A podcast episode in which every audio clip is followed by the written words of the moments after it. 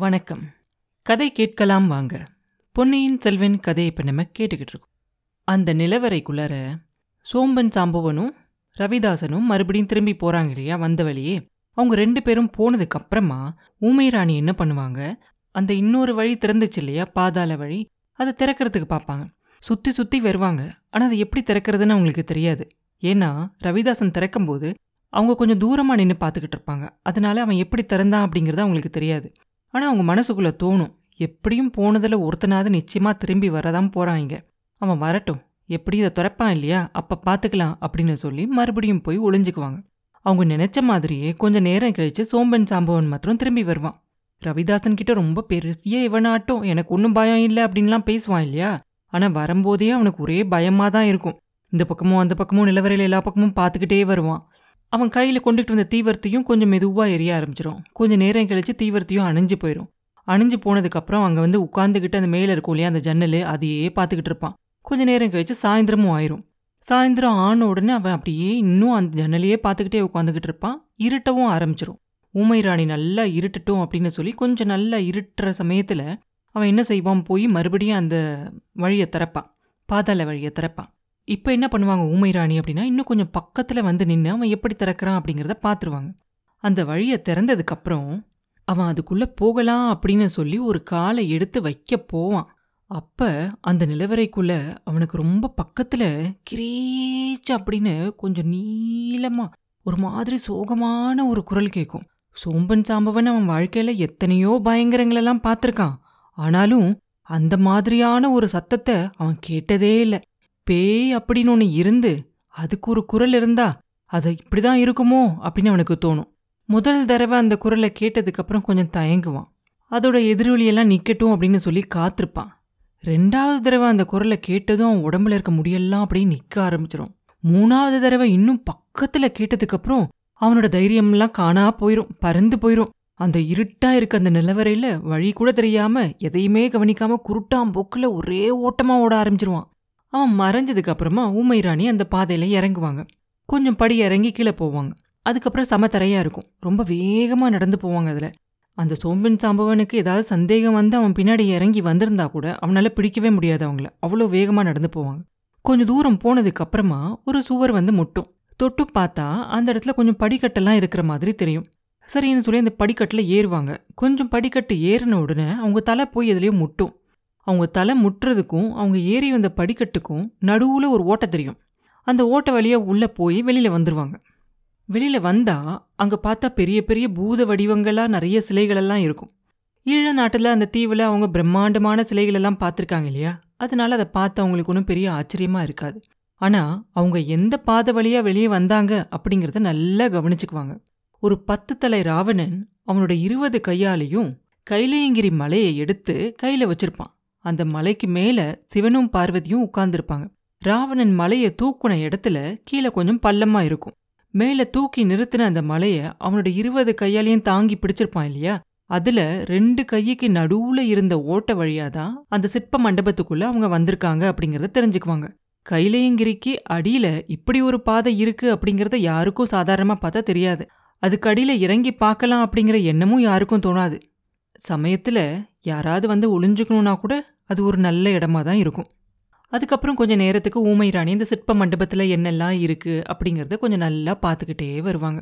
ஒரு இடத்துல சோழ சக்கரவர்த்தியோட முன்னோர்களோட சிலையெல்லாம் இருக்கும். அந்த இடத்துல சிபி சக்கரவர்த்தியோட சிலையும் இருக்கும். அவர் எப்படி புறாவுக்கு நீதி விளங்குறதுக்காக அவர் தொடையிலேருந்து சதை எடுத்து வைக்கிறாரு அப்படிங்கிற மாதிரி ஒரு சிற்பம் இருக்கும். அதை நல்லா கூர்ந்து கவனிச்சுக்கிட்டு இருப்பாங்க உமைராணி அதை பார்த்துட்டு அதுக்கு பக்கத்தில் பார்ப்பாங்க. அதுக்கு பக்கத்தில் பார்த்தா ஒரு பிரம்மாண்டமான சிவபெருமானோட சிலை இருக்கும். அவரோட தலையிலிருந்து கங்கை நதி கீழே விழுகிற மாதிரி ஒரு காட்சி இருக்கும். அவர் பக்கத்துல பகீரதன் கையை கூப்பி நிக்கிற மாதிரி இருக்கும்.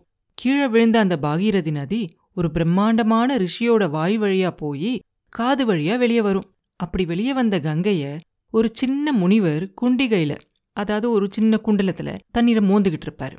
அவர்தான் அகஸ்தியரா இருக்கணும். அந்த குண்டிகையை எடுத்துக்கிட்டு அவர் இன்னொரு சின்ன மலை மேல போய் கவுக்குறாரு. அதிலிருந்து பெருகி வர வர வர பெருசாகிக்கிட்டே ஒரு நதி போகுது. இந்த சிற்ப கங்கையிலையும் காவேரியிலையும் அவங்க அமைக்கும் போது தண்ணீர் போயிருக்கலாம். ஆனா இப்ப தண்ணியெல்லாம் இல்லை. அதெல்லாம் ஒரு இடத்துல போற மாதிரி காட்சி மட்டும்தான் இருக்கு அந்த சிற்பத்துல. காவேரி நதி சின்னதா ஓட ஆரம்பிச்சு போக போக பெருசாகி பெருசாகி போய் பாறைகள் மேலெல்லாம் ஏறி போய் கடைசியில போய் கடல்ல கலக்கும் இல்லையா? அது கடல்ல போய் கலக்கிற இடத்துல பார்த்தா அந்த சிற்ப மண்டபத்தோட மதில் சுவர் இருக்கு. ஏதோ சந்தேகப்பட்டு ஊமை ராணி அந்த இடத்துல மதில் சுவர் மேல கையை வச்சு அமுக்குறாங்க. ஒரு சின்ன கதவு திறக்குது. அது வழியா வெளியே போய் பார்க்கலாம் அப்படின்னு எட்டி பார்க்குறாங்க. பார்த்தா அது அரண்மனை தோட்டம். அந்த தோட்டத்திலேருந்து பக்கத்துல மாளிகை தெரியுது. சுத்திலையும் முத்திலையும் பார்க்குறாங்க. சாயந்தர நேரம் இல்லையா? கொஞ்சம் லேசா இருட்ட கூட ஆரம்பிச்சிருச்சு இல்லையா? அதனால அங்க யாருமே இல்லை. பழுவேட்டரையரோட தோட்டத்தில் எப்படி மரமெல்லாம் விழுந்திருந்துச்சோ அந்த மாதிரி இங்கேயும் மரமெல்லாம் அங்கங்கே உடஞ்சி விழுந்துருந்துச்சு. ஆனாலும் கூட இன்னும் கொஞ்சம் நல்லா இருட்டட்டும் அதுக்குள்ள அவசரப்பட்டு வெளியே போக வேண்டாம் அப்படின்னு சொல்லி ஊமை ராணி இன்னும் அங்கேயே கொஞ்சம் நேரம் அந்த சிற்ப மண்டபத்துக்குள்ளேயே இருப்பாங்க. அவங்க வந்த ஓட்ட வழியா அவன் வரானா அப்படின்னு கூட பார்த்துக்குவாங்க ஏன்னா அவனும் கெட்டவன் அப்படிங்கிறது அவங்களுக்கு தெரியும் இல்லையா? அந்த பக்கமும் பார்த்துக்குவாங்க தோட்டத்துலேருந்து யாராவது வராங்களா அப்படின்னும் பார்த்துக்கிட்டே இருட்டுற வரைக்கும் அங்கேயே நிற்பாங்க இருட்டினதுக்கு அப்புறமா அரண்மனையில் தீபங்கள் எல்லாம் ஏற்றி வைப்பாங்க இல்லையா? அந்த தீபம்லாம் ஏற்றினதுக்கப்புறம் பார்த்தா அரண்மனையே ஜெகஜோதியா இருக்கும். பார்க்குறதுக்கே அவ்வளோ அழகா இருக்கும். கீழே ஏற்றி வச்சிருக்கதெல்லாம் பகல் மாதிரி இருக்கும். மாடியில் ஏற்றி வச்சிருக்க விளக்கெல்லாம் பார்த்தா நட்சத்திரங்களோட போட்டி போடுற மாதிரி இருக்கும். ஊமை ராணி நினைப்பாங்க ஐயோ பகல் வேலையை காட்டிலையும் ராத்திரி இன்னும் ஆபத்தா இருக்கும் போல இருக்கே அப்படின்னு சொல்லி அவங்க மனசுலேயும் நினச்சிக்குவாங்க. அரண்மனையை நாலாபுரத்துலேயும் சுத்தி சுற்றி உத்து பார்ப்பாங்க. அந்த சிற்ப மண்டபத்துல இருந்து அந்த தோட்டத்து வழியா போகும்போது அந்த இடத்துல வந்து பெரிய விசேஷம்னா சமைப்பாங்க இல்லையா? பெரிய பெரிய அண்டா குண்டா அதெல்லாம் இருக்கும். அதே மாதிரி உடஞ்சி போன பல்லுக்கு அதெல்லாம் இருக்கும். அது எல்லாத்தையும் சுற்றி பார்த்துக்கிட்டே போவாங்க உமைராணி போனால் அந்த மாளிகை பக்கத்தில் போன உடனே அங்கேருந்து மேல் மாடிக்கு அந்த மொட்டை மாடிக்கு ஏறுறதுக்கான நிறைய வழிகளெல்லாம் இருக்கும். அப்போ தான் நினச்சிக்குவாங்க. அவங்க ரெண்டு பேரும் இந்த வழிகளில் தான் ஏறி போய் நின்றுருக்காங்க. அந்த ரெண்டு பேரும் நேற்று ராத்திரி நம்ம அங்கே ஜன்னலேருந்து பார்க்கும்போது அப்படி நினச்சிக்கிட்டு அவங்களும் ஒரு படி வழியாக ஏறி போய் மாடியில் போய் நின்று பார்ப்பாங்க. மாடியில் சுற்றி சுற்றி வருவாங்க. அங்கே யாருமே இருக்க மாட்டாங்க. அதனால மெதுவாக அவங்க ஒரு ஒரு இடமா சுற்றி பார்த்துக்கிட்டே போவாங்க. எல்லா இடத்துலையும் ஒத்து பார்த்துக்கிட்டே போவாங்க. ஆனால் எந்த ஒரு ஓரத்துலேயும் போய் நிற்கிறதுக்கு அவங்களுக்கு கொஞ்சம் பயமாக இருக்கும். யோசிச்சுக்கிட்டே அப்படியே அவங்க போகும்போது ஒரு இடத்துல மாத்திரம் வெளிச்சம் கொஞ்சம் கம்மியாக தெரியும். அங்கே பார்த்தா ஒரே ஒரு விளக்கு மட்டும்தான் எரியும். அந்த அறையில் வேற யார் இருக்காங்க அப்படிங்கிறத கொஞ்சம் எட்டி உத்து பார்ப்போம். ஏன்னா இந்த இடத்துல இருந்து தான் அவன் அந்த வேலை எரியற மாதிரி பார்த்துக்கிட்டு இருந்தான் அப்படின்னு சொல்லி அங்கே பார்ப்பாங்க. ஆஹா அவங்க என்ன பார்த்தாங்க? பார்த்த கண்ணை திருப்பவே முடியாத காட்சியை பார்த்தாங்க. ஒரு பெரிய மண்டபத்துக்கு நடுவில் சித்திர வேலை செஞ்ச ஒரு கட்டிலில் ஒருத்தர் சாஞ்சு படுத்திருக்காரு. அவரை சுத்திலையும் நாலு பெண்களும் ரெண்டு ஆண்களும் அப்ப நின்றுக்கிட்டு இருக்காங்க.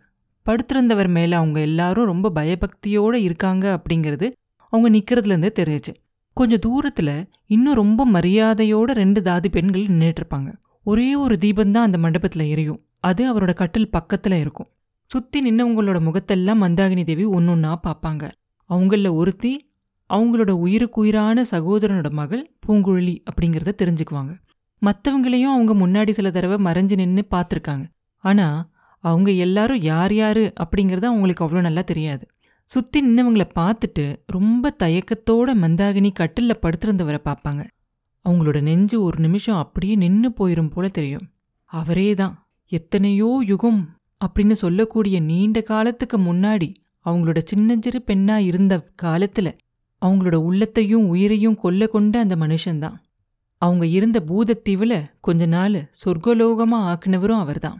பெரிய கப்பல்ல கூட்டமா வந்தவங்க அவரை தான் கூட்டிகிட்டு போனாங்க. ஆஹா அவர் இப்ப இவ்ளோ மாறி போயிட்டாரே.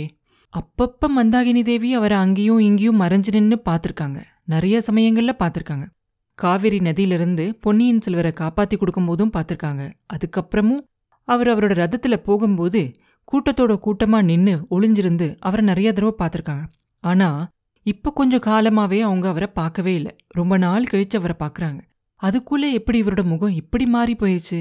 தாடியெல்லாம் வளர்ந்துருச்சே. கண்ணமெல்லாம் கண்ணோடு ஒட்டி போயிருச்சு. சூரியனை மாதிரி பிரகாசமா இருந்த இவரோட முகம் எப்படி இவ்வளோ மாறி போயிருச்சு? ஒருவேளை இவரோட கடைசி காலம் நெருங்கிருச்சோ அப்படின்னு நினைப்பாங்க மந்தாகினி தேவி.